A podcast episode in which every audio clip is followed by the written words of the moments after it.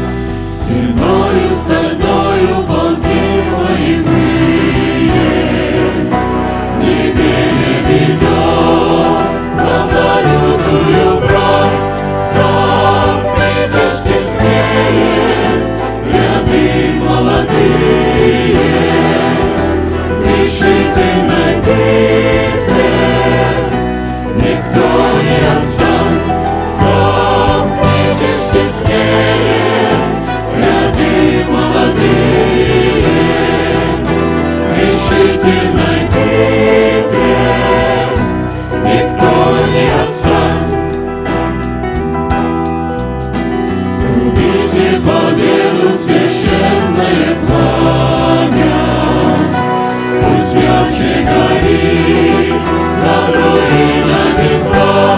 Несите вперед христианское знамя, Люби бескорыстно Христова добра. Несите вперед христианское знамя, Люби бескорыстно Христова добра. Сегодня сердца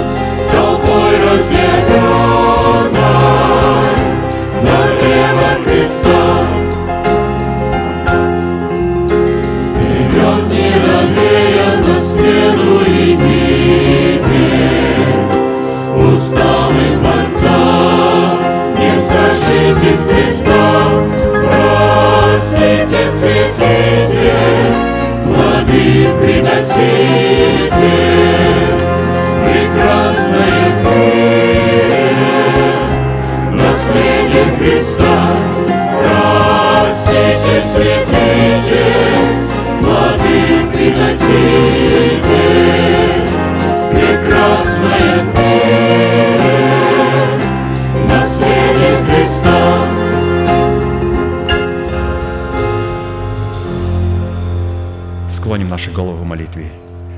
Небесный Отец, во имя Иисуса Христа, мы благодарны имени Твоему Святому за вновь представленную привилегию быть на месте, которое очертила десница Твоя для поклонения Твоему святому имени.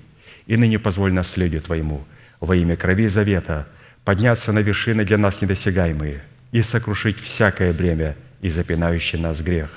Да будут прокляты в этом служении, как и прежде, все дела дьявола, болезни, нищета, преждевременная смерть, демоническая зависимость, всевозможные страхи, депрессии, разрушение, косность, невежество – все это да отступит от шатров святого народа Твоего.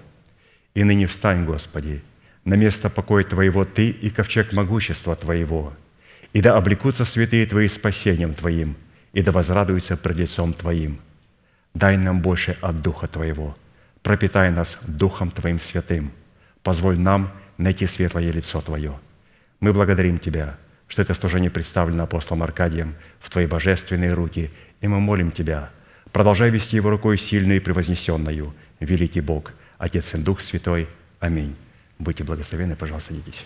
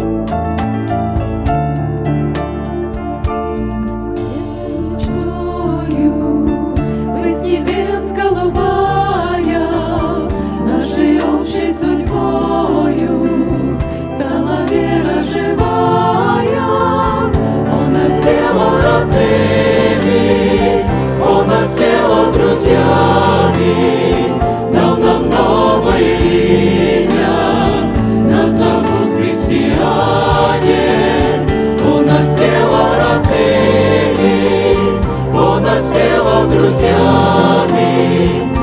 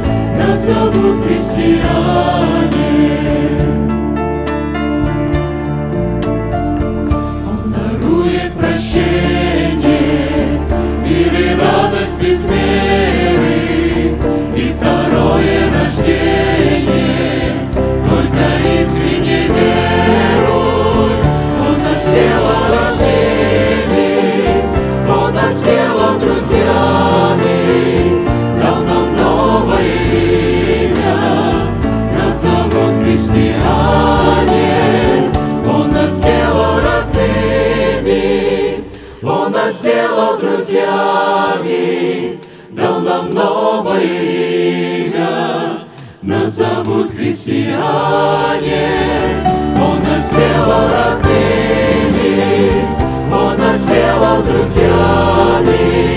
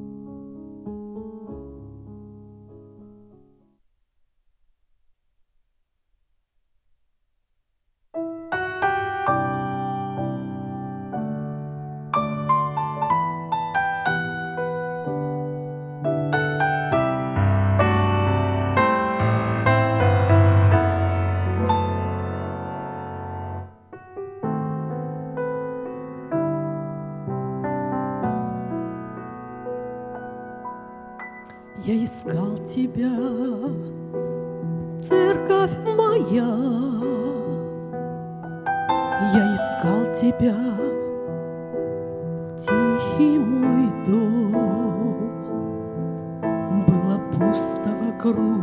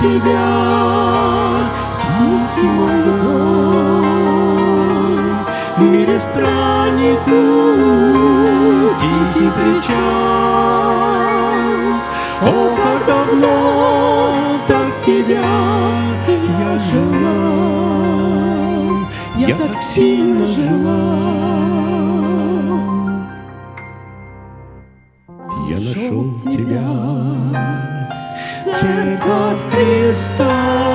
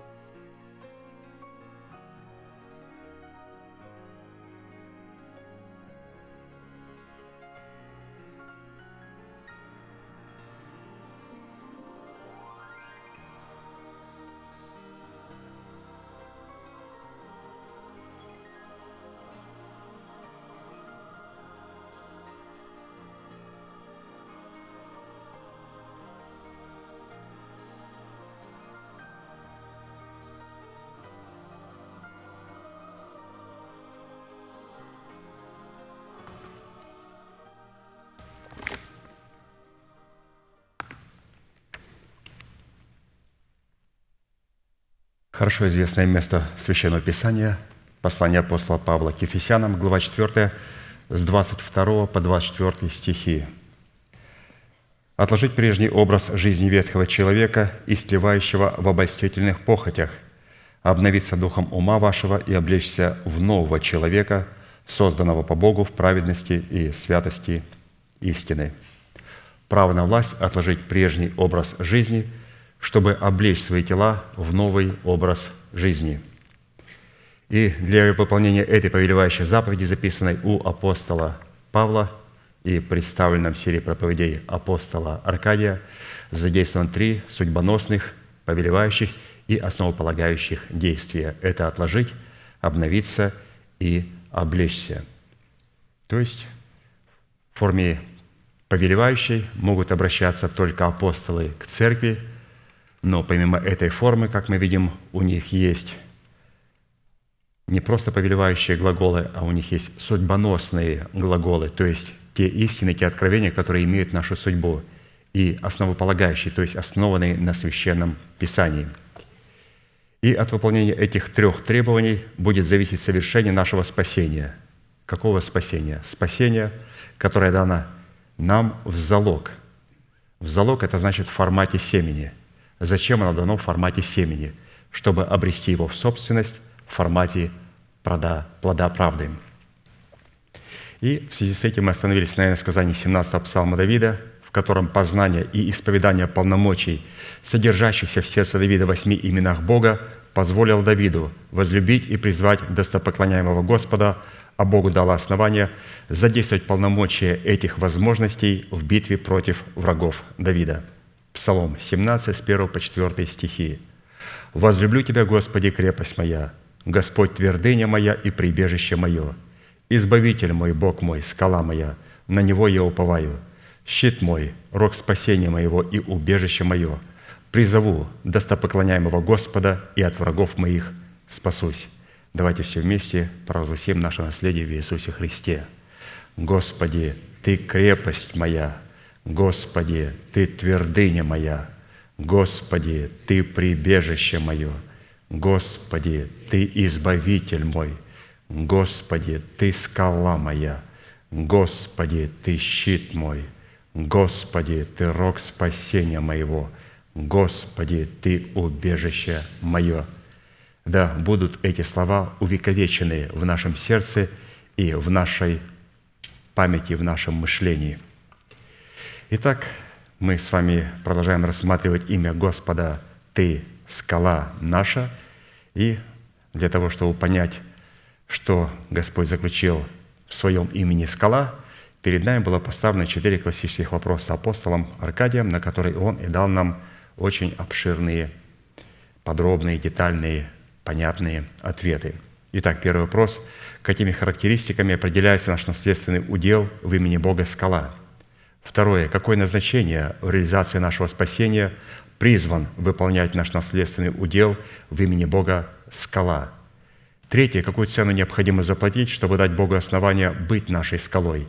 И четвертое. По каким результатам следует определять, что Бог действительно является нашей скалой в реализации нашего призвания – вот из этих четырех классических, классических вопросов мы остановились на вопросе третьем, который будет говорить о цене, какую цену необходимо заплатить, чтобы дать Богу основание быть нашей скалой.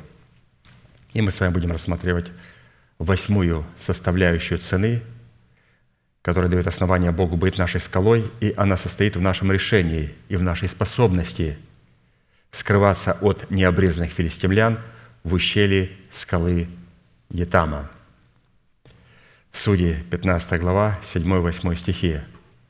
Самсон сказал им, «Хотя вы сделали это, но я отомщу вам сим, и тогда только успокоюсь».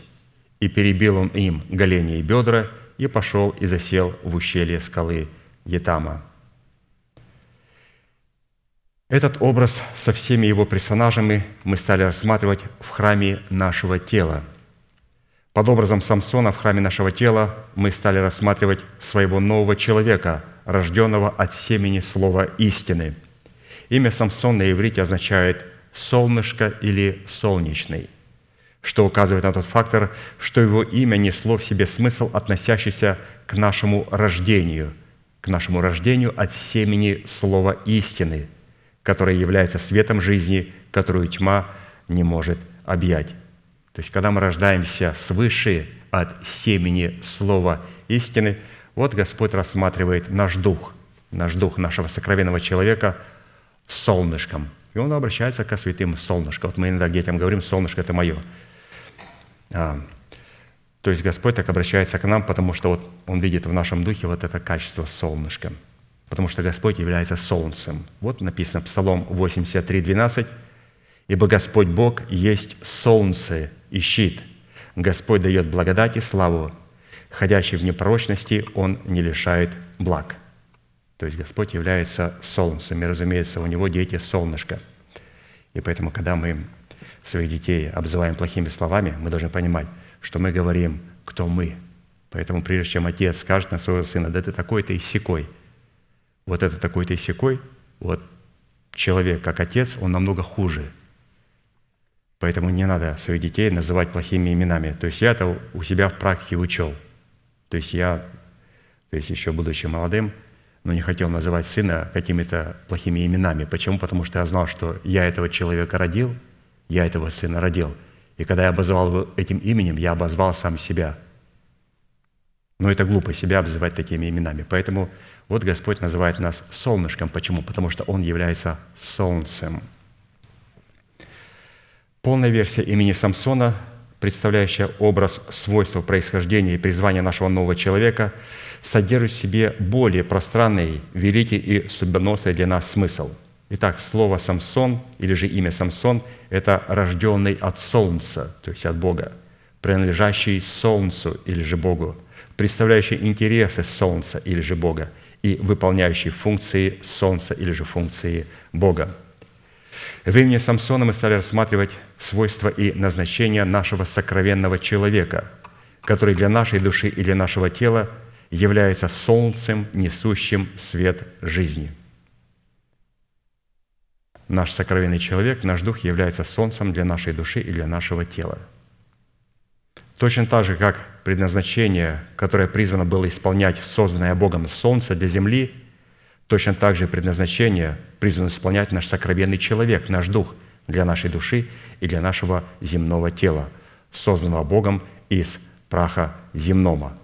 То есть мы знаем, что Господь создал не только великое светило солнца, но также и светило меньшее, луну – Солнце управляло днем, луна управляла ночью.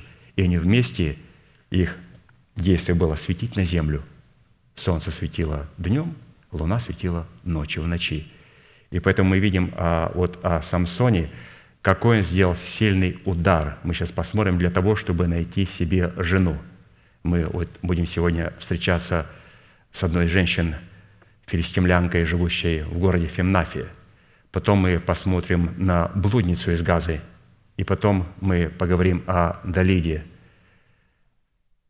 То есть для солнца, для духа необходима душа, потому что без нее он не сможет установить тело. Без нее он не сможет установить тело, то есть землю израильскую. Поэтому, так как они населяли землю израильскую, то в одном прообразе, разумеется, филистимлян истребляли – но здесь пастор настолько уникально показал совершенно противоположные вещи, на которых притыкается религиозный мир, красоту, что, оказывается, это не просто надо что-то убивать постоянно. Оказывается, необходимо а, вступить в какие-то брачные отношения с нашей душой. А чтобы вступить в брачные отношения, необходимо, чтобы она расторгнула с кем-то брачные отношения. И все это рассчитано только для того, чтобы солнце и луна, дух и душа светили на землю и установили вот эту землю, наше тленное тело – и поэтому у Самсона была только одна цель – это спасти душу и вместе со спасенной душой установить искуплением Христовым тело. То есть, опять же, все вращается вокруг того обетования, которое было положено Богом нашему пастырю сердца, и которое Он передал нам. Под образом же необрезанных филистимлян – мы стали рассматривать в храме нашего тела необрезанные мысли и расливающие желания, за которыми стоит царствующий грех в лице нашего ветхого человека, который является программным устройством древнего змея. А под образом филистимлян в нашем собрании, не только в нашем теле, а вот в нашем собрании, или же в собрании церквей, святых, мы стали рассматривать категорию душевных людей, которые являются врагами всего того, что исходит от Духа Божия, а следовательно и врагами воинов молитвы. Образ ущелья скалы Етама в храме нашего тела, в которой укрылся Самсон от гнева необрезанных филистимлян, в предмете нечестивых мыслей и растевающих желаний, является образ убежища в имени Бога скала Израилева, который сокрыт в нашем сердце в истине крови креста Христова. Вот это ущелье скалы Етама – это как раз и есть истина, которая находится в нашем сердце. Какая истина? Истина крови креста Христова. И все эти слова очень дорогие. То есть хулиганствующая харизматия говорит, нам нужна только истина крови. Бог сделал все на кресте. А другая крайность, религиозный аскетизм, говорит, нет, нам нужен крест. Мы должны постоянно страдать, чтобы заработать себе на спасение. Но посмотрите, как пишет апостол Аркадий – что вот эта скала, если мы сработаем с именем Господи, Ты скала моя. Он говорит, давай посмотрим, есть ли у тебя скала Етама. И в чем она заключается? Эта скала Етама – это истина о крови креста Христова. То есть там все, там есть и наше наследие, там есть и ключик золотой, который откроет сундук, в котором лежит наше наследие. Вот все наше наследие лежит в золотом сундучке. Это дано нам кровью Господа Иисуса Христа. А как его открыть? Говорит, есть золотой ключик. Он в форме креста. И на этом кресте написано имя не Иисус Христос, а мое имя и моя фамилия, также и ваша. И вот необходимо посредством этого ключа, или же посредством жемчужных ворот, которые являются ключом ко входу к древу жизни, вот войти и взять то наследие, которое нам было положено на счет в Иисусе Христе, когда мы родились свыше. Обратите внимание, мы сами очень богатые люди. Ну вот ключик – золотой. Надо же как-то его найти и задействовать его. В это время Израиль был предан Богом в руки филистимлян на 40 лет за то, что они оставили Господа и стали делать злой перед очами Господа. И когда время возмездия близилось к концу, в котором Бог утолял голод и жажду своей святости, Он воздвиг Израилю судьей, ну, в данном случае судью Самсона, который призван был Богом спасти их от филистимлян. Последующие события, происшедшие с Самсоном, в буквальном смысле слова обескураживают и повергают в недоумение всякого человека, находящегося в состоянии своей душевности, в которой он рассматривает поступки Самсона не как человека, водимого Духом Святым, а как человека, водимого похотью своей души. При этом мы сделали ударение на том, что если Самсон – в лице нашего нового человека не обретет или утратит способность водиться Святым Духом, он немедленно и навсегда утратит свое назарейство, в котором пребывает сила воскресения Христова. Поэтому все то, что было написано в Самсоне, или же о Самсоне, и, кстати, он является одним из героев веры, записано в послании апостола Павла к евреям, и никто никогда из равенов не укорял его. Апостолы никогда не укоряли его. В иудаизме никогда не укоряли. Это у нас, у христиан, язычников, укоряют его. Самсона. Что это он там себе позволяет? Равенные иудеи никогда не укоряют. Они знают, что за этим стоял Бог, Дух Святой. И они всегда считали его своим вождем и своим героем.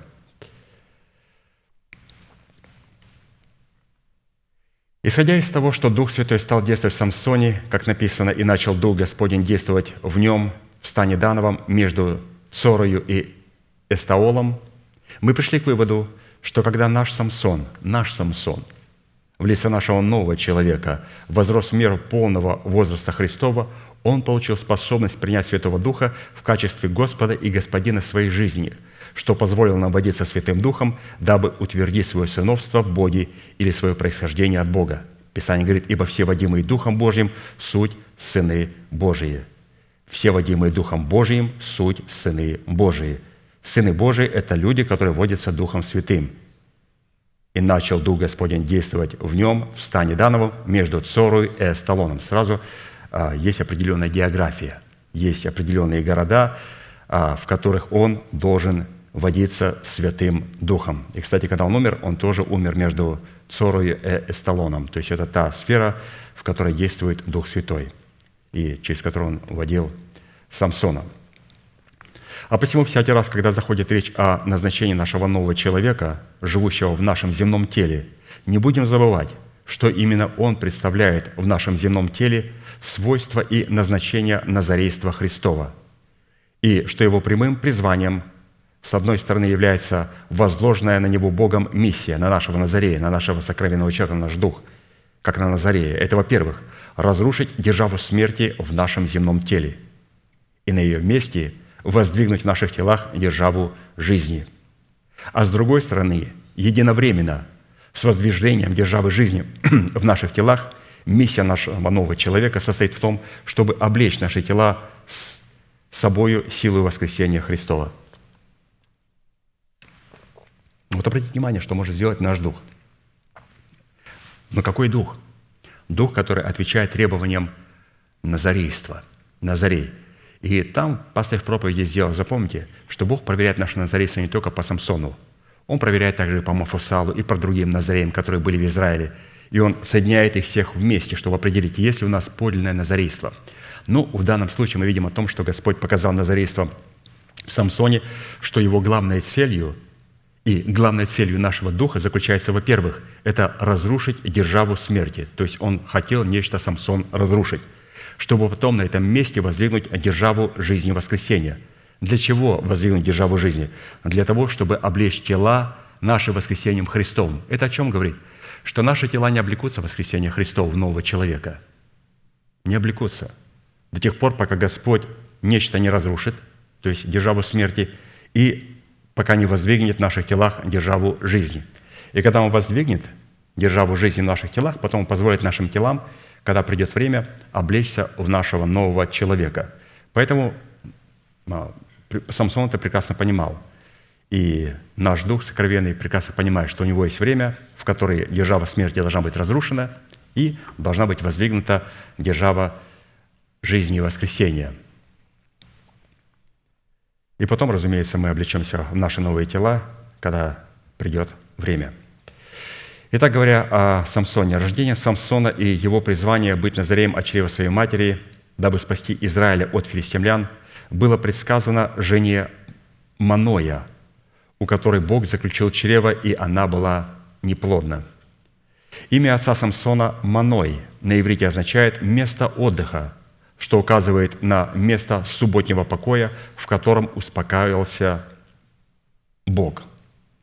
Под Маноем в нашем земном теле мы стали рассматривать наше отношение к человеку, облеченного полномочиями отцовства Бога, несущему за нас ответственность перед Богом в теле Христовом.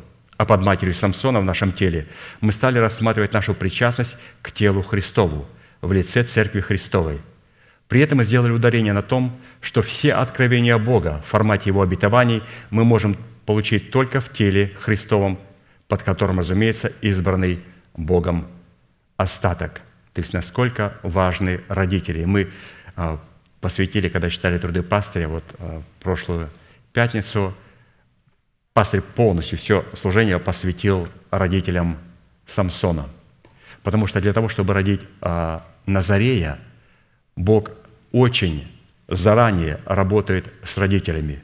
Это, во-первых, родители всегда бесплодные. Что такое бесплодные? Да просто мы не можем рожать тогда, когда мы хотим.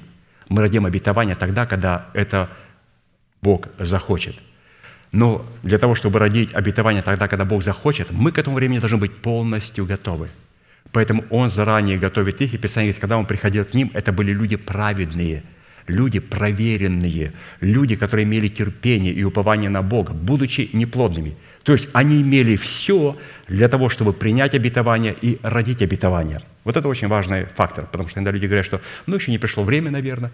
Да нет, время может прийти в любой момент. Готовы ли мы?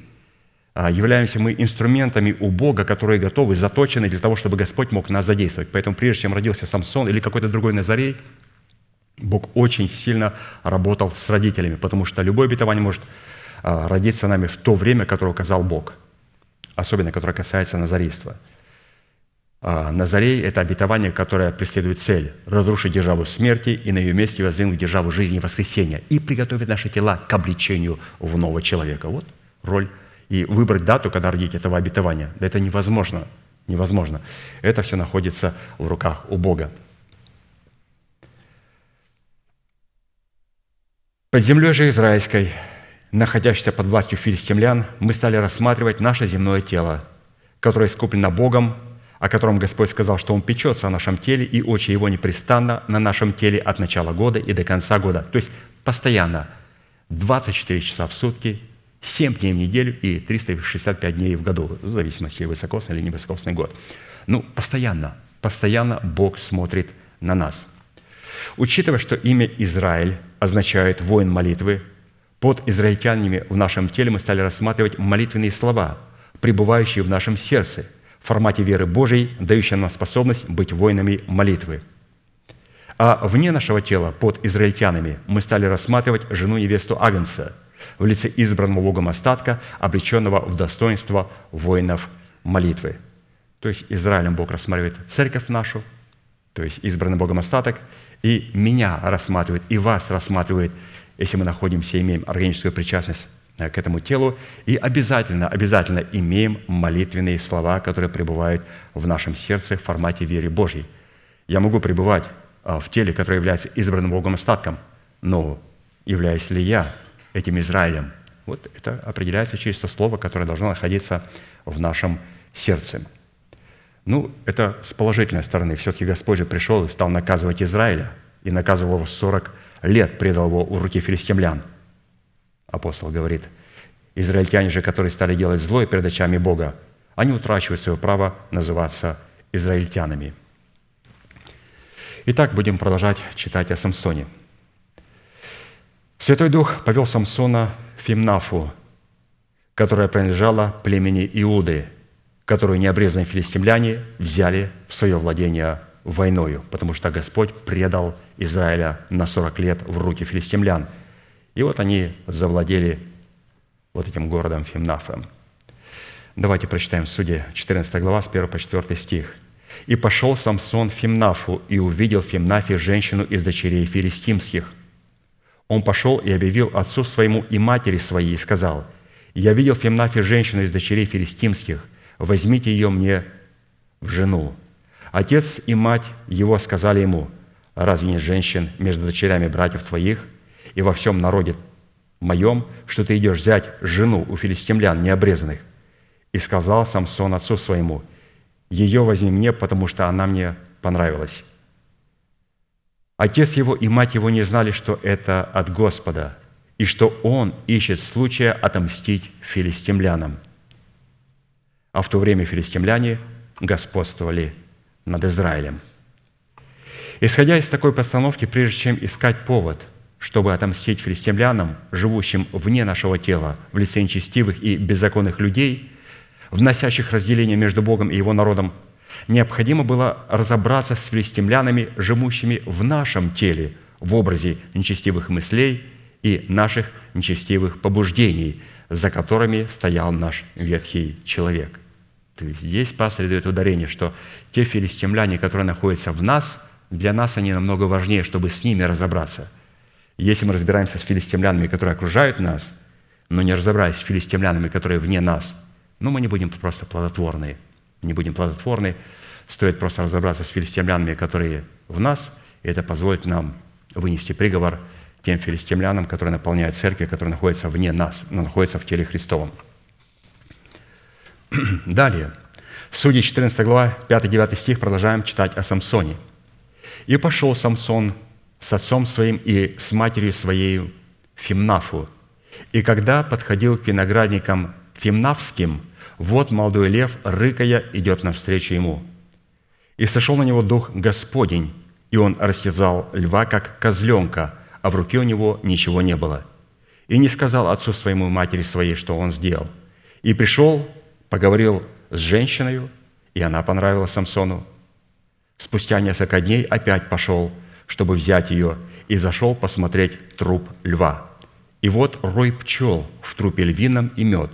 Он взял ее в руки свои и пошел, и ел дорогую.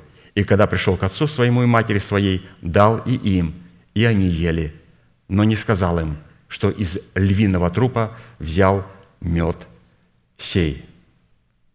То есть вот такое вот интересное описание. Описание.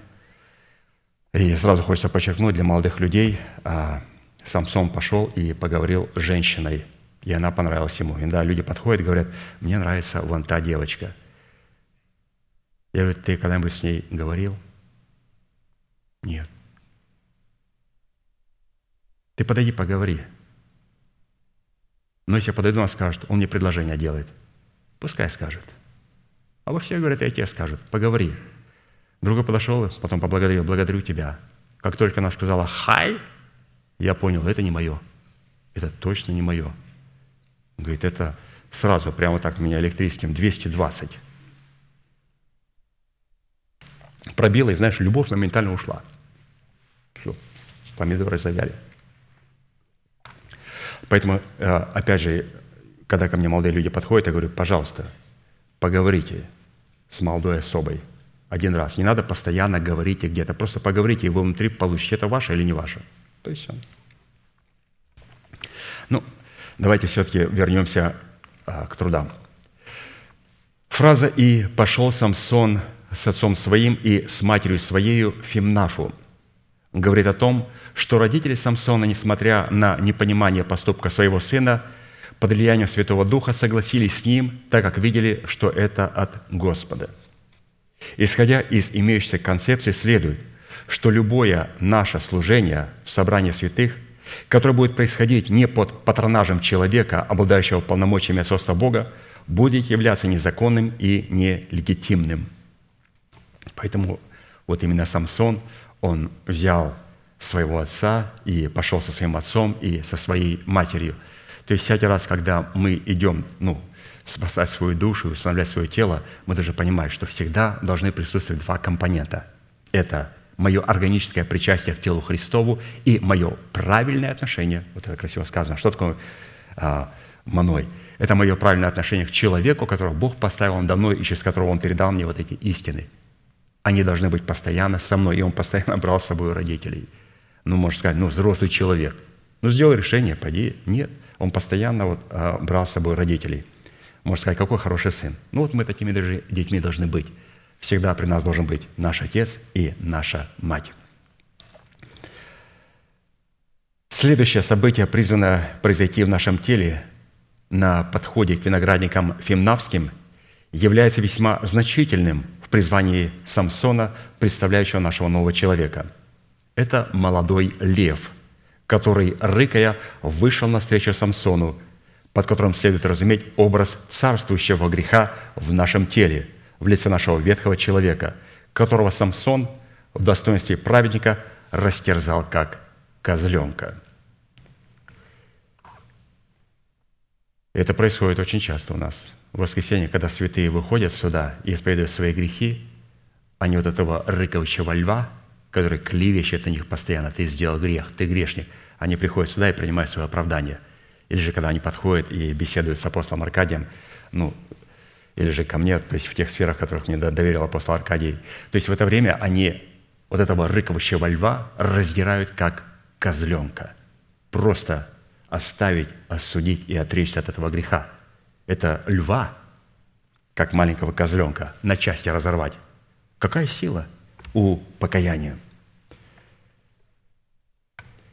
Виноградники фимнавские являются образом закона – обнаруживающего грех и дающего силу греху. Используя закон, дающий силу греху, ветхий человек в образе молодого рыкающего льва владеет над сынами Израилевыми. 1 Коринфянам 15 глава, 56 стих написано, как написано, «Сила греха – закон». То есть он берет силу от закона. Почему он берет? Да потому что закон дает ему силу. Но закон дает силу для греха, да, но мы должны понимать, что это нам на руку.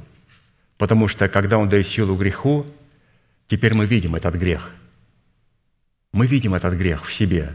Я не вижу его больше в папе и в маме, я вижу папу и маму в себе, в своих словах, в своем выборе, в своих поступках, в своих отношениях к святым. Я вижу их. И теперь мне не надо, это не видеть в ком-то, я вижу это в себе. Мы должны это понимать. То есть закон дал силу греху. Я увидел врага в самом себе. Мало того, это исполин, это может быть Голиаф. И это хорошо, как мы с вами говорили, чем больше мишень, тем легче будет в нее попадать. Но представьте, если бы грех был как вирус. У нечестивых грех как вирус. Они его не видят. Или как блоха. А у праведника он приобретает силу и встает как Голиаф. Все. Если это не вирус, Голиаф, то его легче же убить, хотя от него все бегут. Это же какая прекрасная мишень. Давайте поговорим об этом льве, который появился в виноградниках фимнавских. Виноградники фимнавские а, – это как раз закон, который дает силу греху, где вот именно мы начинаем видеть вот этот царствующий грех ветхого человека. Немножко о львах. В природе самца вот эти самцы львов не рыкают без причины. Рыканьем они заявляют свое право на собственность своей территории, а в данном случае на право владеть нашим телом, которое призвано быть храмом Святого Духа и жилищем Всевышнего. А посему, когда апостол Петр говорил о том, что противник наш дьявол ходит, как рыкающий лев, ища кого поглотить, то он имел в виду, что своим рыканьем дьявол заявлял на нас свои права. То есть он говорит, что наше тело и наша душа принадлежат ему. То есть он начинает рыкать, заявлять на свои права.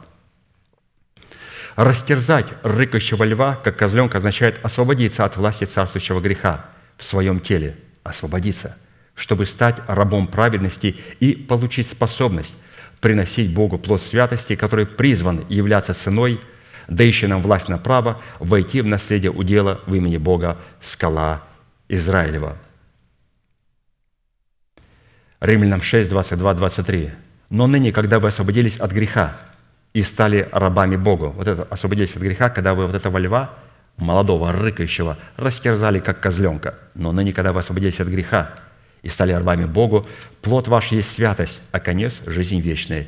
Ибо возмездие за грех – смерть, а дар Божий – жизнь вечная во Христе Иисусе Господе нашим. Поэтому вот это очень интересное место – виноградники фимнавские, где дьявол говорит, возмездие за грех, смерть, и начинает рыкать на нас.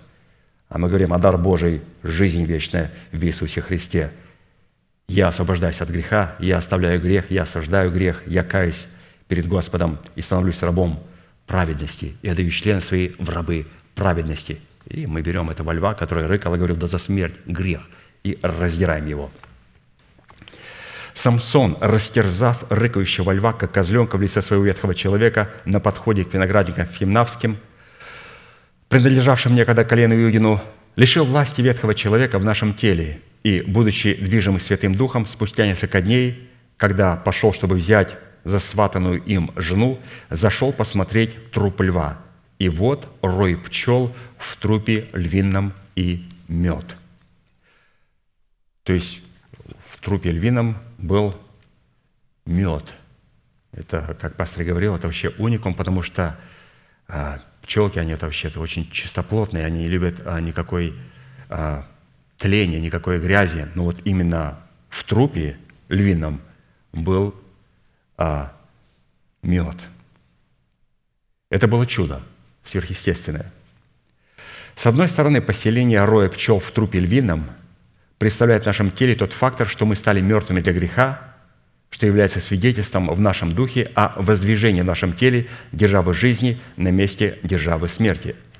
А с другой стороны, поселение роя пчел в трупе львином – это такое свидетельство в нашем теле, которое призвано являться для нас гарантией нашего восхищения в среднюю Господу на воздухе. То есть вот этот мед необходимо нам обнаружить в трупе львином. А это когда мы мертвые для греха, и это говорит о том, что мы живые же для Бога. И вот это живые для Бога, оно говорит о воздвижении в нашем теле державы жизни, державы жизни. То есть насколько важен мед в трупе льва. Это как раз и есть держава жизни, которая, через которую мы будем потом иметь право для того, чтобы облечь наши тела в нового человека. Мы с вами помним, что необходимо, чтобы облечь наши тела в нового человека, установить наши тленные тела – нам необходимо разрушить державу смерти в лице вот этого льва, которого необходимо разорать как козленка, то есть быть мертвыми для греха, и высвободить воскресение Христова как державу жизни. Фактор такого свидетельства внутри человека как раз и является причиной, по которой Самсон, представляющий образ нашего сокровенного человека, ничего не сказал отцу своему и матери своей. То есть он такой сделал поступок и совершенно ничего не сказал своим родителям. Просто скрыл это в своем сердце.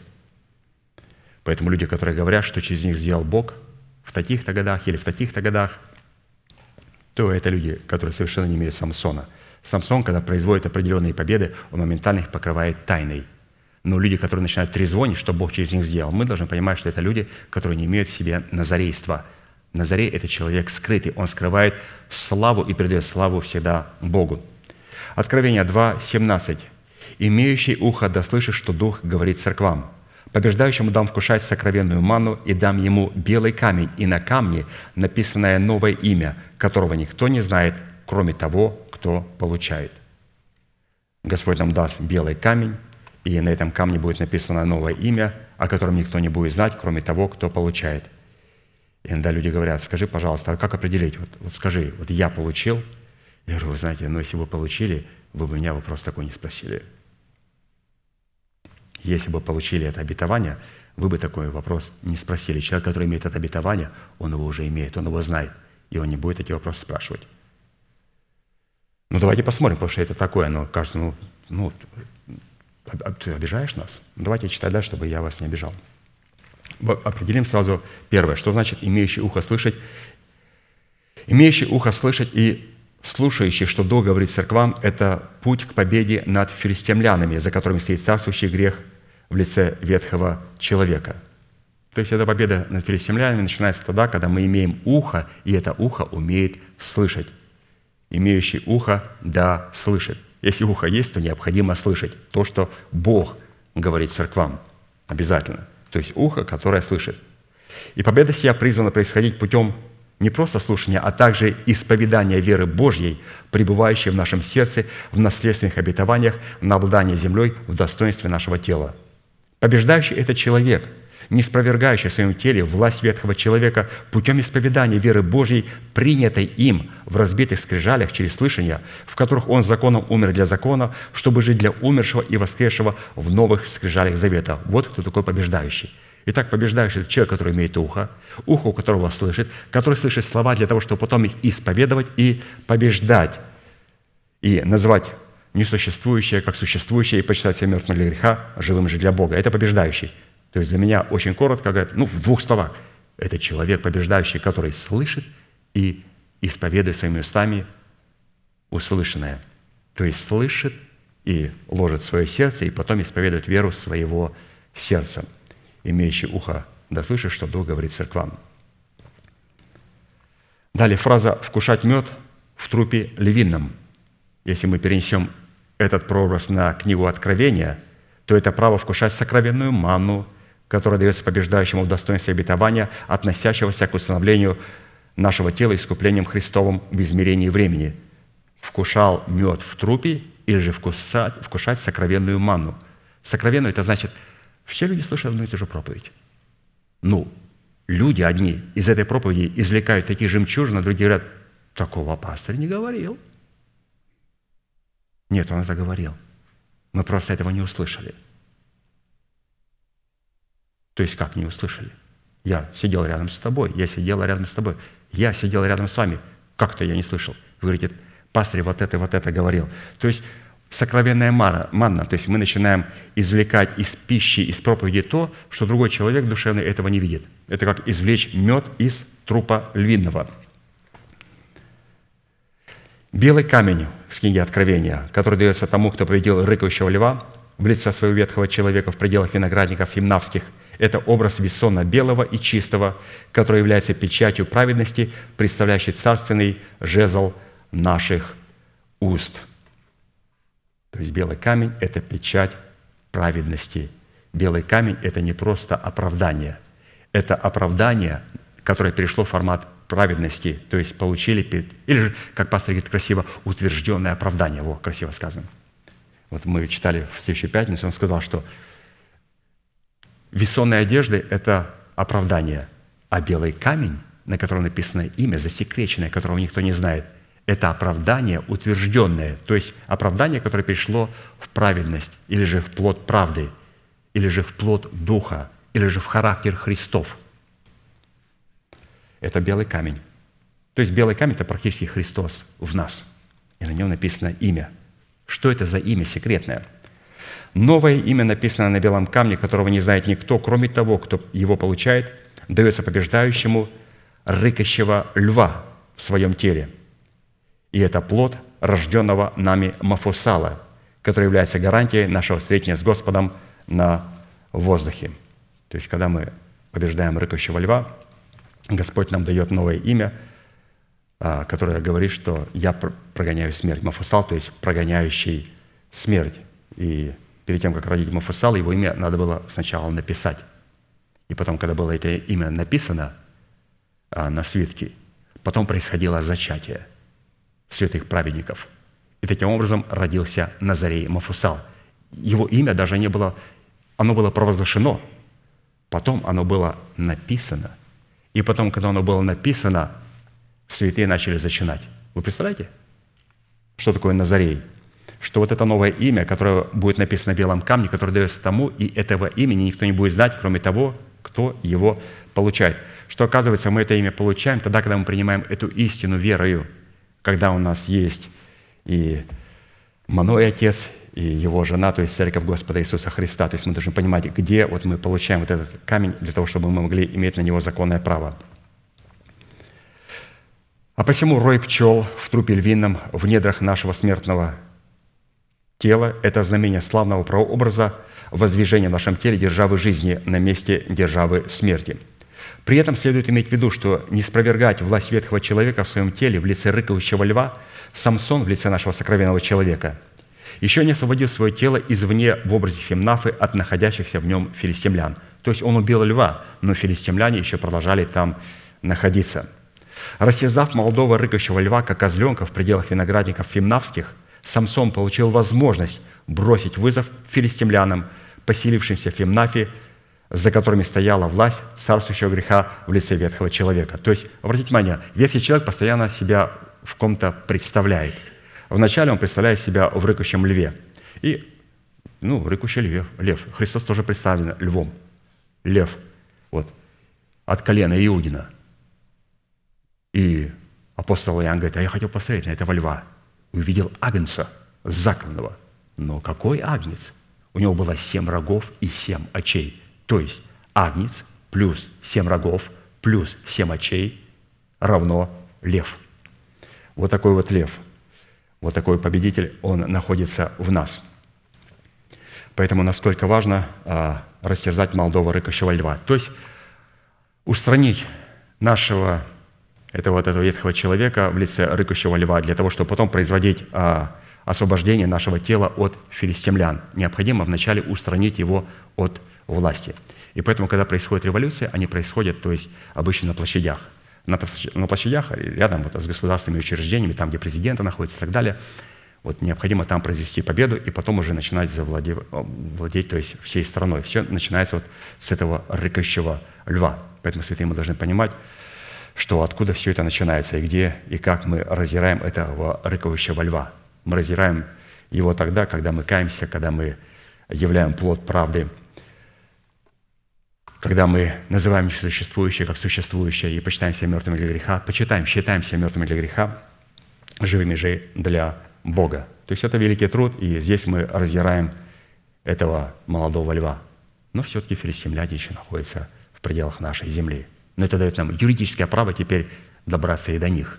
Но вот этот лев, он не дает права нам добраться до них до тех пор, пока мы с ним не разберемся. Почему? Потому что, убивая льва молодого, рыкающего, мы даем другому льву от колена Иудина начинать действовать. Он говорит, дай мне право, пожалуйста, ну, положить мою лапу на этот филистимский народ. Как? Пойди убей этого льва. Все, мы сводим счеты со своим львом внутри нас и задействуем полномочия скалы Израилева и начинаем теперь уничтожать филистимлян. Далее мы отметили, что образ женщины-филистимлянки, живущей в Фемнафии, на которой женился Самсон, является образ души в нашей эмоциональной сфере, которая благодаря тому, что царствующий грех в нашем теле в льва растерзан, как козленок, перешла под власть нашего сокровенного человека. То есть, вот обратите, наша душа с их эмоциями, с ее эмоциями переходит под власть Самсона. Ну когда? Вот когда растерзан вот этот рыкающий лев внутри нас. Судьи 14 глава, 10-11 стих. «И пришел отец его к женщине, и сделал там Самсон пир, как обыкновенно делают женихи. И как там увидели его, выбрали 30 брачных друзей, которые были бы при нем. Перейдем к содержанию следующих слов. «И сделал там Самсон пир, как обыкновенно делают женихи. И как там увидели его, выбрали 30 брачных друзей, которые были бы при нем». Во-первых, брачный пир делается за средства Самсона, и что во главе этого брачного пира стоит Самсон. Во-вторых, то есть вот этот брачный пир, который совершается а, в нашем естестве, за ним стоит Самсон. Тот брачный пир, который а, творится в церкви, за ним стоит Господь Иисус Христос. Но Господь Иисус Христос – это солнце, а в нашем естестве – солнышко. Это великий Самсон. Он отвечает за церковь Господа Иисуса Христа. Но мы должны понимать, тот пир, который происходит здесь, эти же войны происходят здесь. Вот когда в церкви начали кромсать церковь и стали делить церковь. Церковь наша проходила очень часто, то есть, ну не часто, были такие времена, когда ее кромсали нечестивые, беззаконные люди, которые желали власти, то те переживания, которые переживала наша церковь, как тело Христа, все эти переживания каждый из нас пережил внутри. Было больно. И я представляю, как было Христу больно, что мы со Христом испытывали то, что испытывала церковь. Поэтому все делается за средства Самсона. То есть Самсон, Господь Иисус Христос и наш новый человек стоит во главе пира. Христос во главе церкви – наш Самсон, солнышко, вот, отвечает за наше тело. Во-вторых, брачный пир – это место, на котором не может присутствовать любой желающий житель Фемнафы, а только тот, кто приглашен на этот пир, а в частности тот, кто находится в родстве с домом отца невесты или близким знакомым. То есть это говорится о том, что та часть, которая соприкасается с душой и которую необходимо спасти, именно вот ее Самсон пригласил. А та часть, которая соприкасается с телом, со всеми его похотями, он их и пригласил. Вот мы должны понимать, на свой брачный пир, Самсон пригласил только ту часть субстанции души, которая соприкасается с духом. Это разумные способности, волевые способности и, разумеется, чувства. Дети Божии, они должны иметь чувства. И у нас они есть, просто разница в том, что чувства идут за нашим обновленным мышлением, в то время, когда у других, почему они не могут сидеть на месте, как ты говоришь, как, как у вас, пастор, сидит на месте? Надо же кричать, ходить, бегать, э, там, Библию поднимать. Зачем? Зачем? Надо вести за собой эмоции, а не бегать за эмоциями, чтобы они нас не вели. Ну, так бы мы были научены. Христос никогда этим не занимался. Христос никогда этим не занимался. Я говорю, приведите пример, чтобы Христос так проповедовал. Я говорю, пастор наш проповедует в том формате, в котором проповедовал Христос, в том формате, в котором проповедовали апостолы. У вас совершенно другой формат. В-третьих, брачный пир – проходит в Фемнафе, это удел колена Иуды, на самом деле, который находится под властью филистимлян. И в-четвертых, значение брачного пира – это определенного рода победа в противостоянии с филистимлянами. То есть, когда мы приходим к этому брачному пиру, на котором присутствуют филистимляне, или же та субстанция души, которая соприкасается с духом, это уже победа. Это уже победа. Это говорит о том, что все, а, вот эта женщина с Фемнафы, 30 а, друзей, которые были даны, мы задействовали и начали спасать через наш дух начали спасать нашу душу, чтобы потом дойти и до спасения нашего тела. Суть следующего содержания рассматриваемой нами фразы выражена такими словами. «И как там увидели его, выбрали 30 брачных друзей, которые были бы при нем». Если несколько перефразировать содержание этой фразы, то версия этой фразы будет такой.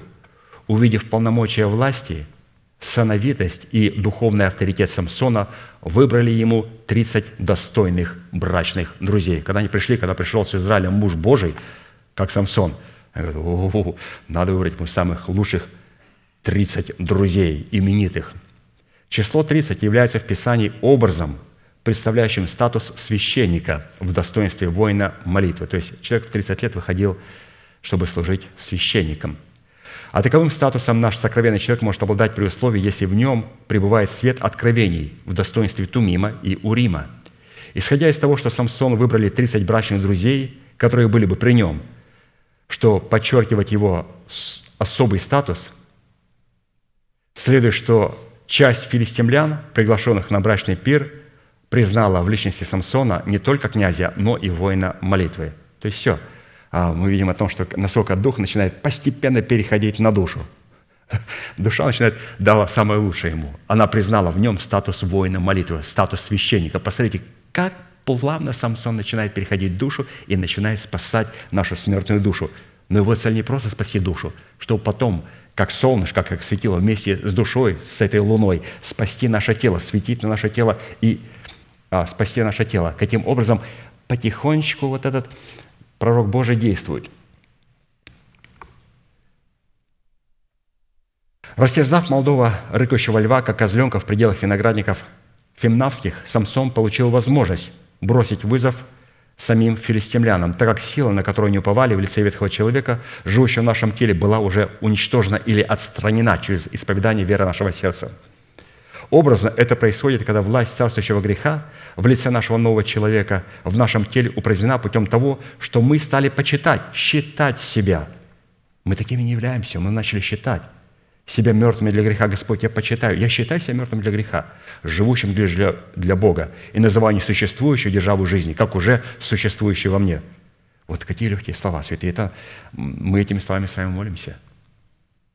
Надо просто вдуматься в них – что а, вот в этих словах, когда мы говорим, а, несмотря на то, что в нашем теле находится филистимляне, но мы как, коз, как козленка льва.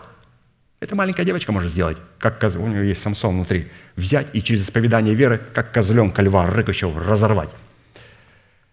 Какими словами?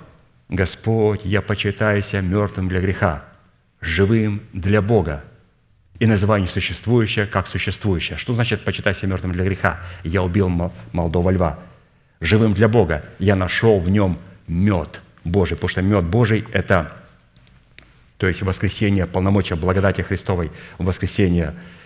Если мы соединяемся подобием смерти, должны быть соединены подобием воскресения. Когда Самсон в лице нашего нового человека растержал вышедшего против него молодого рыкающего льва, как козленка, он получил возможность беспрепятственно использовать духовную стратегию для освобождения своего тела от филистимлян – представляющих в нашем теле наши нечестивые мысли и желания, облеченные в религиозную добродетель, посредством которой они пытались сохранить на нас свое тлетворное влияние, то есть именно освободить нашу а, душу и наше тело от той части, где соприкасается вот эта душа.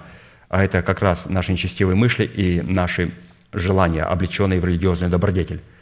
То есть он спасает с этой стороны, где душа соприкасается а, с духом, но та часть, которая соприкасается с телом, то это, разумеется, здесь было представлено. Вот эти вот нечестивые мысли, желания, облеченные в религиозный добродетель, вот это все необходимо уничтожить. Этих филистимлян он даже не, не приглашал на брак, он их убивал. Мы посмотрим, как он их убивал потом. А те, которые на браке были, он выходил за них, а он защищал их, он был с ними, ну а других наказывал. То есть, каким образом он проявлять эту стратегию. Стратегия Самсона состояла в том, чтобы взять юридическое господство над филистимлянами, и ему необходимо было взять для этого себе в жены филистимлянку. Или же начинать это наступление на нашу душу а вот с позиции, где, как опять же, опять же, душа, вот перекладина и два косяка. Они все помазались кровью Агнца, когда народ уходил из земли израильской. И вот Самсон это делал – и в связи с этим Самсон сделал пир в городе Фимнафе, который являлся уделом колена Иуды, но был завоеван филистимлянами. Филистимляне в лице наших плотских помышлений и желаний, увидев в Самсоне благородное происхождение, выбрали для него 30 брачных друзей, которые были бы при нем. В этом поступке мы усмотрели символический образ того, что филистимляне, находящиеся при нем во время семи дней пира, признали в нем не только князя, но и священника. То есть пир происходил семь дней. То есть это все происходит в Церкви Христовой. Этот пир происходит прямо сейчас в Церкви Христовой, и он происходит в нашем теле, которое имеет органическую причастность к телу Христову. Именно здесь все происходит. Обязательно нам необходимо получить эти 30 друзей. Следующее событие, в котором представлена стратегия нашего духовного человека, призванная освободить снов Израилевых в формате разумных возможностей нашего нового человека, представлено в загадке, которую Самсон загадал 30 брачным друзьям – которые находились при нем во все дни пира. И сказал Самсон, загадая вам загадку. Если вы отгадаете мне ее в семь дней пира и отгадаете верно, то я дам вам 30 синдонов и 30 перемен одежд. Если же не сможете отгадать мне, то вы дайте мне 30 синдонов и 30 перемен одежд. Самсон наперед знал, что загадка, которую он по повелению Святого Духа намеревался им загадать, не может быть осилена их интеллектом и их разумом.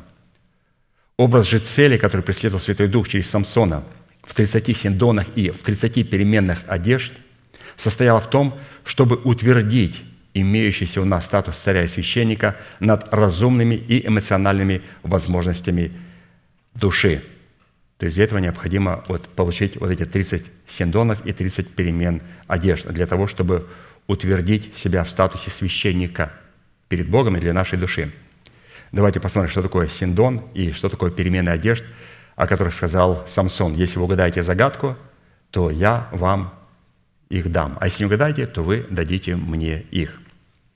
Синдон – это тонкая тканная нижняя одежда, выделанная из льна, которую обязаны были одевать священники, когда входили в святилище для служения Богу. Такие одежды весьма высоко ценились и не только в Израиле, но и во всем древнем, древнем мире. То есть синдон – это тонкая нижняя одежда, тонкая ткань, очень дорогая, очень нежная. Когда же речь заходит о переменах одежд, то хотя это и верхние одежды, но верхняя одежда не всегда может являться переменной одежд. Так как перемена одежд – это не простая верхняя одежда, повседневная, а это новая, праздничная верхняя одежда, которую обычно сберегали для праздников или же выдавали для встречи с монархом. Так, например, об Иосифе написано, Бытие 41, 14. «И послал фараон и позвал Иосифа, и поспешно вывели его из темницы, он остригся и переменил одежды свои и пришел фараону. То есть переменил одежды свои, ему дали ну, одежды княжеские, для того, чтобы предстать перед фараоном. А посему переменить одежды – это снять с себя старые одежды и облечь себя в новые одежды для встречи с Господом. Под переменой одежд следует разуметь образ одежд праведности – в достоинстве весона чистого и светлого, содержащего в себе и несущего все полномочия воскресения Христова, приготовленные для нашего тела для встретения Господу на воздухе. И образом обличения в такие перемены одежд является образ обличения нашего тела в нашего нового человека, носителя и представителя воскресения Христова. То есть это очень важно. Вот эти одежды, которые предложил им Самсон, что я дам вам эту одежду. А если вы не отгадаете загадку, вы дадите мне одежду. Это о чем говорит? Что у филистимлян была эта одежда, но они неправильно ее использовали, не по назначению. У них была эта одежда, но это была праведность от закона. Апостол Павел говорит, я хочу найтись в нем не со своей праведностью, которая от закона, но с той, которая через веру во Христа Иисуса, с праведностью от Бога по вере. То есть есть праведность по закону, ее взяли филистимляне, у нас тоже есть праведность. А есть праведность по вере. И вот теперь для того, чтобы освободить нашу душу, необходимо ей вот дать правильные одежды. Итак, нам надлежит разгадать загадку Самсона, которую он загадал 30 брачным друзьям, которые были при нем во все семь дней пира. И загадка звучит следующим образом. «Из ядущего вышла едомая, и из сильного вышло сладкое. Это произошло, когда он убил льва, и вот во льве был обнаружен потом а, мед, который произвели пчелы. И он загадал, из ядущего вышло едомое, и из сильного вышло сладкое. Ядущий – это лев, который ест и питается определенного рода пищей. А посему под образом пищи, который питается лев в лице нашего ветхого человека, имеется в виду мясо, плоть или же тело. Львы по своей натуре плотоядные, они объедают плоть своей добычи, а кости оставляют хищным гиенам, мощные челюсти которых способны перемалывать кости. Таким образом, лев в лице нашего ветхого человека, едущий нашу плоть, сам стал пищей. Но кого? Нового, сокровенного человека, пищей в достоинстве меда, выработанного роем пчел в своем трупе, что и подтверждается следующей фразой «И сильного вышло сладкое». И когда на седьмой день пира граждане Фимнафы сказали Самсону, в чем заключается суть этой загадки, которая по своей сути является притчей, они сказали ему, вот тебе ответ, что слаще меда и что сильнее льва. То есть сути этого ответа следует разуметь одну непреложную истину. Чтобы растерзать льва в лице ветхого человека, как козленка, нам необходимо погрузиться в крещение в смерти Иисуса Христа вместе с ветхим человеком, живущим в нашем теле. Именно в действии крещений, представляющих силу крови креста Христова, едущий в лице льва, представляющий образ нашего ветхого человека, становится пищей в достоинстве моды, представляющего благодать Христову в воскресении Христовом. То есть каким образом вот лев стал пищей, каким образом, то есть он загадал душе загадку, наш сокровенный человек, из ядущего вышло едомое, и из сильного вышло сладкое. Каким образом? И надо ответ дать священным писанием. Ну, они сказали, что слаще меда и что сильнее льва – то есть ты говоришь, Самсон о льве, которого ты убил, и тот мед, который был образован в этом льве. А, предали меня, да? Рассказали вам. Ну, до этого мы дойдем. То он, он-то знал, что он хотел открыть эту загадку им, чтобы потом даровать им одежды. Мы сейчас поговорим об этом. Но здесь мы увидели то, что каким образом из ядущего вышло едома, и из сильного вышло сладкое. Вот это место, загадку – Скажите, пожалуйста, дайте ее в формате одного места Писания. И вот это место, пастор говорит, если мы соединяемся с Ним подобием смерти, то соединимся и подобием воскресения Его. Когда мы умираем в смерти Господа Иисуса Христа, мы должны понимать, умирает кто? Наша душа. И когда она умирает, она в законном брате с ветхим человеком. Она связана с ним, с законом Моисея. И необходимо теперь погрузить нашу душу в смерть. И когда мы погружаем ее в смерть, погружается ветхий человек. И теперь душа воскресает, ветхий человек не воскресает. Почему? Бог не заключал завета с ветхим человеком. Он заключал завет с нашим духом, с душой и с нашим телом. С ветхим человеком – это программа сатаны. Он не заключал. Поэтому он находится в смерти, в то время, когда у души есть воскресение. То есть, если мы соединяемся подобием смерти, то должны быть соединены и подобием воскресения. То есть, есть труп льва и мед, который в этом льве. То есть это благодать Христова, явленное воскресение Христовым. А воскресение Христова – это всегда следствие смерти Христовой. Обязательно. И Самсон сказал, если бы вы не орали на моей телице, то не, отдали бы, не отгадали бы мои загадки. То есть это говорится другими словами, если бы вы не взяли господство над моей женой, то не отгадали бы моей загадки – Такое уникальное действие со стороны граждан Фимнафы дало Святому Духу основание повести Самсона в Аскалон. Как написано, «И сошел на него Дух Господень, и пошел он в Аскалон». Когда? Когда они угадали эту загадку. А Дух хочет, чтобы то откровение, которое он получил свой Дух, который находится в Тане, чтобы это откровение, как загадка, было распечатано нашей душой. И он намеренно, намеренно говорит жене отгадку. Ну, можешь уже помолчать. Но ты же знаешь, что среди какого-то народа. Они сказали, если ты не скажешь нам, вот, если не угадаешь, мы тебя сожжем и твоего отца. И она говорит, хорошо. Я говорю, ну скажи, пожалуйста, если любишь меня. Ну вот, говорит, вот ответ. Он показал на льва и на мед. Я сделал это намеренно. Почему? Потому что филистимляне ему никогда не дадут а, вот эту одежду, о которой он сказал, перемена одежд, они никогда ему не дадут. Ему необходимо ее взять. Ее необходимо взять. Мы сейчас посмотрим, как он взял. И сошел на него Дух Господень, и пошел он в Аскалон, и убив там тридцать человек, филистимлян, снял с них одежды и отдал перемены платья их, разгадавшим загадку. То есть он пошел, а, вот наша душа между нашим духом и нашим телом, он пошел от их 30 друзей, пошел в Аскалон. Вот это место, где... Потому, почему? Потому что праведность от закона находится вот здесь. Праведность от веры находится здесь.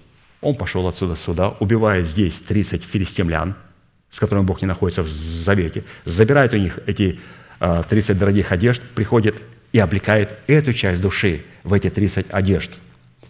Вот так он поступил. То есть Исходя из того, что Самсон, а Аскалон, давайте, Аскалон – это один из пяти главных филистимских городов, образно представляющих нашу эмоциональную сферу в пяти чувствах, пребывающих в нашем земном теле. Исходя из того, что Самсон под воздействием Святого Духа убил в Аскалоне 30 человек, снял с них одежды и отдал перемены платья их разгадавшим загадку, то есть той части души, которую Господь хочет усыновить, спасти. Они разгадали загадку, они поняли это откровение, они поняли это откровение – Следует, что это были не простолюдины, а те, которых он убил, это были вожди филистимских ополчений. еще один славный прообраз обетования, пребывающего в нашем теле, в достоинстве 13, 30 синдонов и 30 перемен одежд, в которые наш сокровен, сокровенный человек призван облечь наше тело. Ну, посмотрите, где находятся все эти одежды. Они находятся у филистимлян. То есть это праведность, которая не по вере, праведность которая зиждется на законе. То есть необходимо взять эту праведность и поместить ее в формат веры и передать ее нашей душе и нашему телу. Далее Самсон, Самсон извините, воспылал гневом на свою жену и ушел в дом своего отца за то, что она, вместо того, чтобы находиться под главой своего мужа, позволила манипулировать собою его 30 брачным друзьям. То есть он ушел, как будто бы так, буквально, что он обиделся на нее, ушел, зачем-то рассказал мой секрет – а он же пришел туда, чтобы мстить филистимлянам. И так сделал, что ты рассказала секрет, я же твой муж, а ты взяла, вот рассказала секрет мой, тайну. Уйти в дом своего отца для нас означает уйти в дом Тумима в достоинстве истины, пребывающей в нашем сердце, и Урима в лице Святого Духа, который пребывает в доме Тумима. То есть уйти в Слово Божие и в Дух Святой, погрузиться в Слово Божие и в Дух Святой. Этот поступок Самсона говорит нам о том, что нам следует делать, когда наша эмоциональная сфера – находящаяся под нашим управлением, отказывается следовать в направлении нашего сердца. В это время отец жены Самсона, полагая, что Самсон ее бросил, выдал ее за брачного друга Самсона, который был при нем. Исходя из того, что образ жены Самсона представлял в нашем теле эмоциональную сферу нашей души, а 30 друзей, за одного из которых была выдана замуж жена Самсона, представляли разумную сферу нашей души, следует, что наши чувства были поставлены под господство разумной сферы нашей души души. То есть вот что произошло. Самсон уходит а, в дом своего отца, уходит в Слово Божие и в Святой Дух. Наш Дух сокровенный погружается опять же в Слово Божие и в Святой Дух. И теперь жена Самсона, то есть наша эмоциональная сфера, выдается замуж за нашу разумную сферу. То есть этим самым поступком Самсон привел порядочек в нашу душу. На самом деле Самсон не может иметь жену филистимлянку – вот именно в формате наших эмоций. Он не может. Его цель для того, чтобы прийти туда и навести порядочек и поставить нашу эмоцию в зависимости от нашего а, разумных возможностей. И пришло время, когда Самсон вернулся обратно, принес с собой козленка и увидел, что отец той филистимлянки отдал ее за другого. Отец сказал, я подумал, ты возненавидел ее, и я отдал ее другу, другу твоему. Вот у меня есть меньшая сестра, которая красивее ее, пусть она будет тебе вместо ее. А он пришел туда, а, Самсон, к своей жене повидаться. Через определенное время снова дух возвращается в душу. Но теперь он, интересно, приносит козленка. Приносит козленка. Козленок в руках Самсона, которого он принес для своей жены, филистимлянки, с которой он вступил в узы брачного завета, это образ дара, всепрощающей благодати Божией, которая дается на условиях установленного Богом завета для кающихся в своих грехах.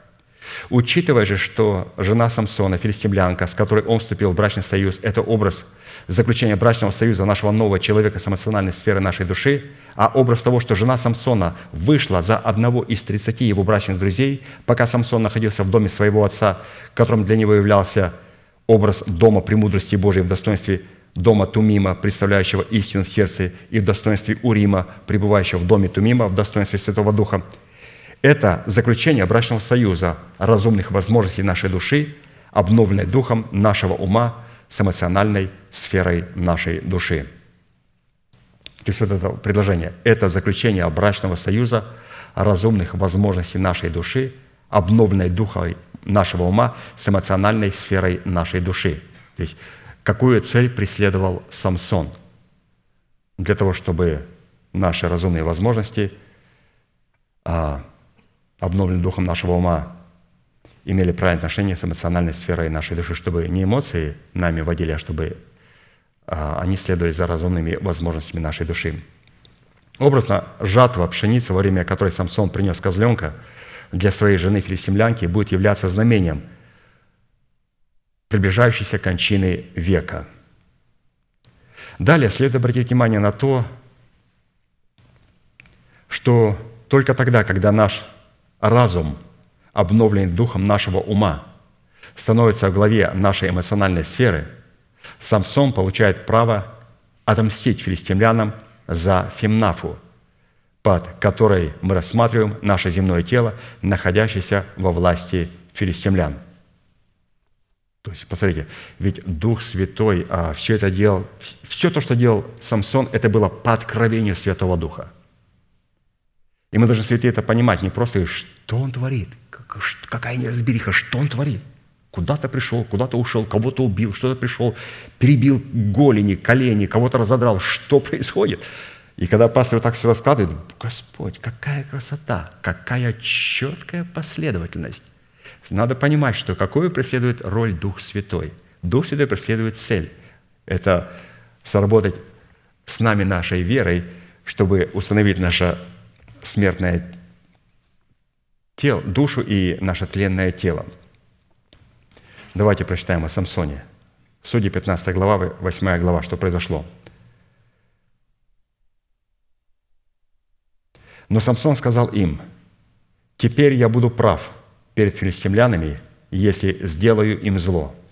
И пошел Самсон и поймал триста лисиц, и взял факелы, и связал хвост с хвостом, и привязал по факелу между двумя хвостами, и зажег факелы, и пустил их на жатву филистимскую, и выжег копный и нежатый хлеб, и виноградные сады, и масленичные. Всю жатву филистимскую уничтожил. Когда? Тогда, когда наша эмоциональная сфера стала под власть нашей разумной сферы. Дух получает законную власть уничтожать жатву филистимскую – И говорили филистимляне, кто это сделал? И сказали, Самсон, зять Фемнофянина, ибо этот взял жену его и отдал другу его. И пошли филистимляне и сожгли огнем ее и отца ее, то есть жену Самсона и ее отца сожгли огнем. Самсон сказал им, хотя вы сделали это, но я отомщу вам самим –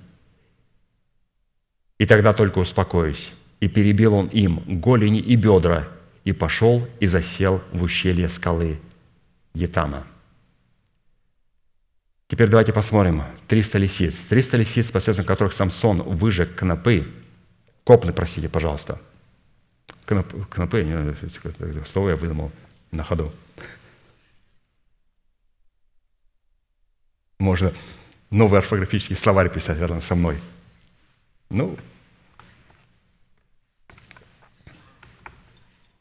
Вы же копны и нежатый хлеб, и виноградные сады, и масленичные.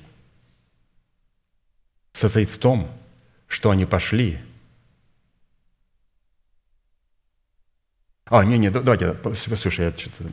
Триста лисиц, посредством которых Самсон выжег и копный, и нежатый хлеб, и виноградные сады, и масленичные – это образ разрушения ложных твердынь, на которые мы уповали, чтобы дать Богу основание установить наши тела искуплением Христовым. Ответ филистимлян на то, что Самсон выжег и копный, и нежатый хлеб, и виноградные сады, и масленичные, состоял в том, что они пошли и сожгли огнем его бывшую жену и ее отца.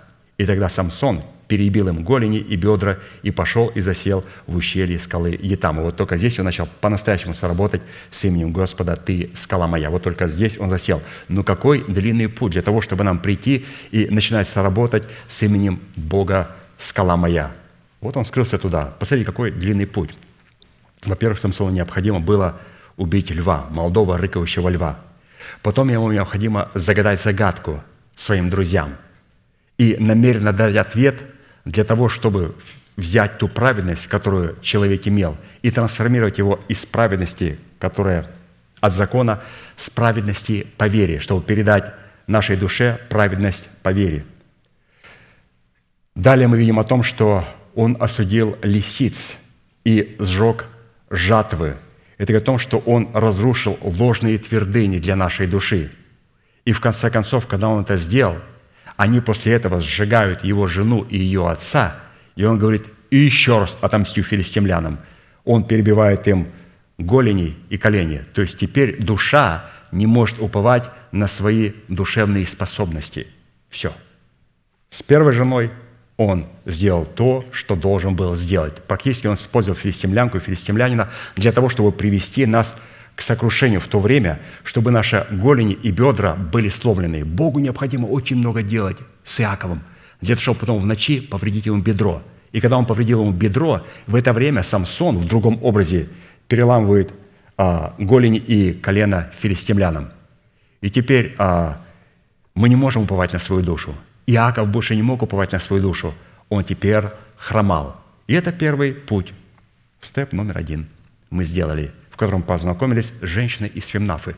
Нас впереди ждет другая женщина, блудница из Газы, где Самсон покажет нам, каким образом необходимо взять власть над своим языком. Когда он придет в Газу, к блуднице, зайдет к ней, филистимляне скажут, мы убьем его утром.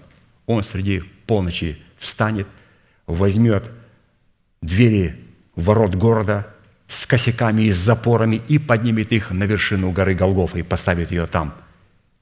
И пастор говорит, что эти двери – это есть наш обузданный язык. И снова вторая женщина, вот эта блудница из Газы, она уходит. Появляется третья женщина, наша душа, в другом совершенно образе Далида, которая позволит теперь духу самому быть сокрушенному.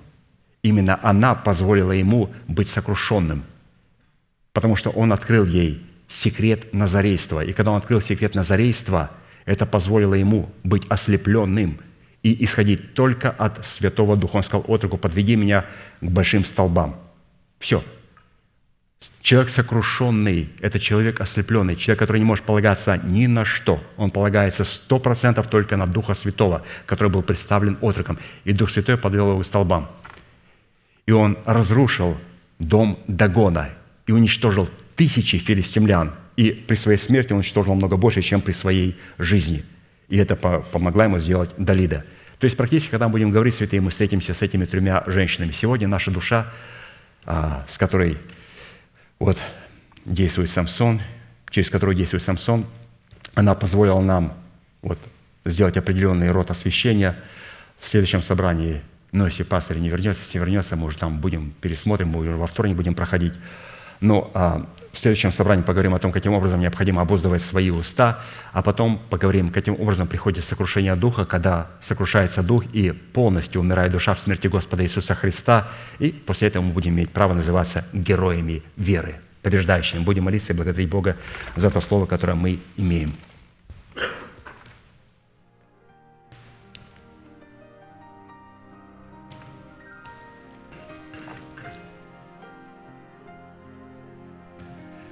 Дорогой Небесный Отец, во имя Иисуса Христа, мы благодарны имени Твоему Святому за великую привилегию пребывать на месте, на котором пребывает память святого имени Твоего. Мы благодарим Тебя, Господь, что сегодня память Твоего святого имени находится на этом месте, находится в наших сердцах. Мы поместили, Господь, эту память в формате Твоей истины, Твоего учения, которое истребило бывшее о нас рукописание. Мы благодарим Тебя, Господь, за Твою святость, за Твой святой закон – то святой закон, который обнаруживает грех и дает силу греху для того, чтобы, Господь, мы могли его разорвать, как козленка. А для этого, Господь, мы будем соработать полномочиями Святого Духа через то Слово Божие, Господь, которое мы сегодня приняли. И, Господь, мы сегодня сделали решение почитать себя мертвыми для греха, живыми же для Бога, и называть несуществующую державу жизни, как уже существующую для нашей души и для нашего тела. И это, Господь, нам позволяет сегодня – убить этого молодого рыкающего льва, который сегодня рыкает в нашей жизни, и извлечь Твою благодать, Господь, и силу воскресения в формате веры нашего сердца. И мы молим Тебя, Господь, что когда Ты будешь удовлетворен форматом веры, Ты позволишь, Господь, формат веры, то воскресение, то жизнь перевести из невидимого в область видимого. И Ты позволишь нам, Господь, теперь уничтожить всех филистимлян, которые находятся в пределах Твоей земли, которую Ты, Господь, дал Твоему народу. Мы благодарим Тебя, Господь, что сегодня мы можем производить Твою божественную работу, соработая своей верой, с Твоей божественной верой. Мы благодарим Тебя, Господь, за то откровение, которое мы сегодня слышали. Мы благодарим Тебя, Господь, за ту правильность, которую мы сегодня имеем в Иисусе Христе, что мы хотим и имеем желание найтись не со своей собственной праведностью, которая от закона, но с той, которая через веру во Христа Иисуса с праведностью по вере, с праведностью Божьей. А для этого, Господь, мы должны забрать у филистимлян ту праведность, которые пытаются добрыми делами, религиозными делами заработать себе на праведность. Мы, Господь, осуждаем. И мы, Господь, забираем эту праведность. И благодарим Тебя, Господь, за праведность, которую мы имеем по вере в Иисуса Христа. Благодарим Тебя, Господь, за оправдание, которое мы получили даром искупления в Иисусе Христе.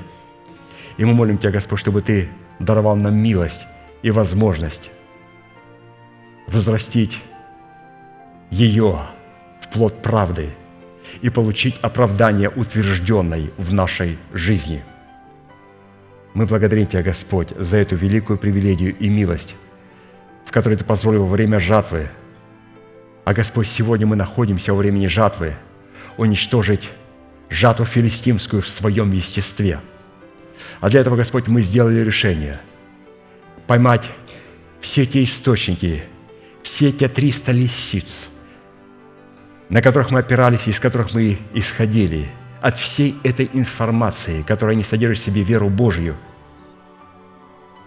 и этой информацией спалить всю жатву филистимскую и отречься от всякой возможности и разрушить все ложные твердыни, на которые когда-либо мы уповали. Мы благодарим Тебя, Господь, за ту сокрушенность, которую мы имеем перед Твоим святым лицом – мы благодарим, что сегодня мы имеем возможность больше не опираться на свои душевные способности, потому что сегодня Ты в лице Самсона, в лице нашего сокровенного человека сделал решение перебить колено и голени филистимлянам в нашем естестве. И мы больше, Господь, не можем уповать на свои интеллектуальные и душевные возможности. Мы больше, Господь, не можем уповать на свои победы. Мы больше не можем уповать на свой опыт. Мы не можем, Господь, мы уповаем на Тебя. И мы молим Тебя, Господь, в предстоящем служении, чтобы Ты нам открыл полномочия, которые находятся во вратах Газы, для того, чтобы, Господь, мы могли получить власть исповедовать своими устами веру нашего сердца. И для того, чтобы приготовить нас и приготовить наш дух к сокрушению, где он будет погруженный в смерть Господа Иисуса Христа вместе с душою, где он больше не может полагаться ни на что, но только, Господь, на Твое Слово. Только, Господь, на Твое Слово и на Твое водительство через Твое Слово. Мы благодарим Тебя, Господь, за эти прекрасные истины, которые Ты открываешь нам в теле Христовом. Мы благодарим Тебя, Господь, за церковь, за нашу мать, за Твой Сион, который является нашей матерью. Мы благодарим Тебя, Господь, за человека, который представляет для нас отцовство Бога, Твое отцовство представляет для нас. Мы благодарим Тебя, Господь. И мы любим Тебя. И благодарим Тебя, что мы можем выражать свою любовь к Тебе через тех людей, в которых Ты скрыл себя. Мы благодарим Тебя, Господь, за нашего пастыря, брата Аркадия. Молим Тебя, Господь, о его полном и скором восстановлении перед Твоим святым лицом, чтобы он мог исполнять то служение, которому Ты готовил его с ранних лет –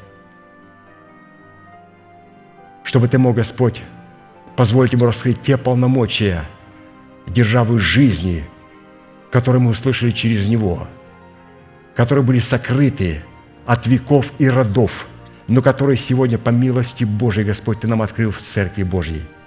И мы молим Тебя, Господь, и мы готовы, и мы, как жаждущая земля, ожидаем, Господь, когда Ты нам вновь будешь говорить те откровения, которые позволят нам – спасти нашу смертную душу и усыновить наши тленные тела.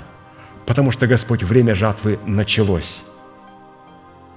И, Господь, мы сделали решение мстить филистимлянам, сокрушать филистимлян внутри нас, сокрушать все твердыни, которые внутри нас, для того, чтобы быть истинны с нами и водиться Святым Духом Божьим, которого мы приняли и признали в статусе Господа и Господина нашей жизни. Благодарим Тебя, Господь, за то откровение, которое мы сегодня имели право вспоминать и облекать себя в полномочия силы Святого Духа и Слова Божия. Благодарим Тебя, Господь, за Твой божественный порядок, который пребывает в Церкви Божией, и что этот божественный порядок перешел своими полномочиями в наше естество. Мы благодарим Тебя, Господь, за это. Ты сказал, что мы молились, чтобы на земле было точно так, как на небе. И мы благодарим Тебя, Господь, что в церкви Твоей точно так, как на небе. И мы молим Тебя, Господь, чтобы и в нашем естестве было так, как в церкви, и так, как на небе. И да будет, Господь, исполнена воля Твоя, воля совершенная, наш великий Бог, Отец и Дух Святой. Аминь. Отче наш, сущий на небесах, да святится имя Твое, да придет царствие Твое, да будет воля Твоя и на земле, как и на небе. Хлеб наш насущный, подавай нам на каждый день, и прости нам долги наши, как и мы прощаем должникам нашим. И не веди нас в искушение, но избавь нас от лукавого, ибо Твое есть царство и сила и слава во веки. Аминь.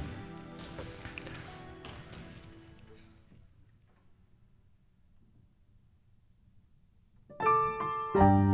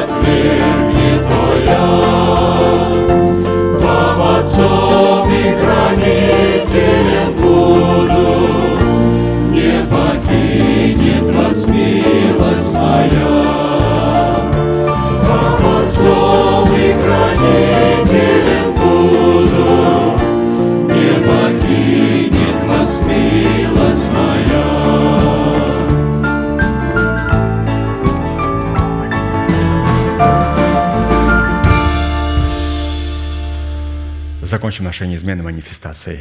«Могущему же соблюсти нас от падения и поставить перед славою Своею непорочными в радости, единому, премудрому Богу, Спасителю нашему, через Иисуса Христа, Господа нашего, слава и величие, сила и власть, прежде всех веков, ныне и во все веки. Аминь. Служение наше закончено. Следующее собрание будет сегодня молитва бдения с 10 до 12, также утренняя молитва с 10 до 12 и общее богослужение с 12 до 2. Будьте благословены в вашем пути и в жилищах ваших. И, как наш пастор говорит, можете поприветствовать друг друга. Благодарю вас.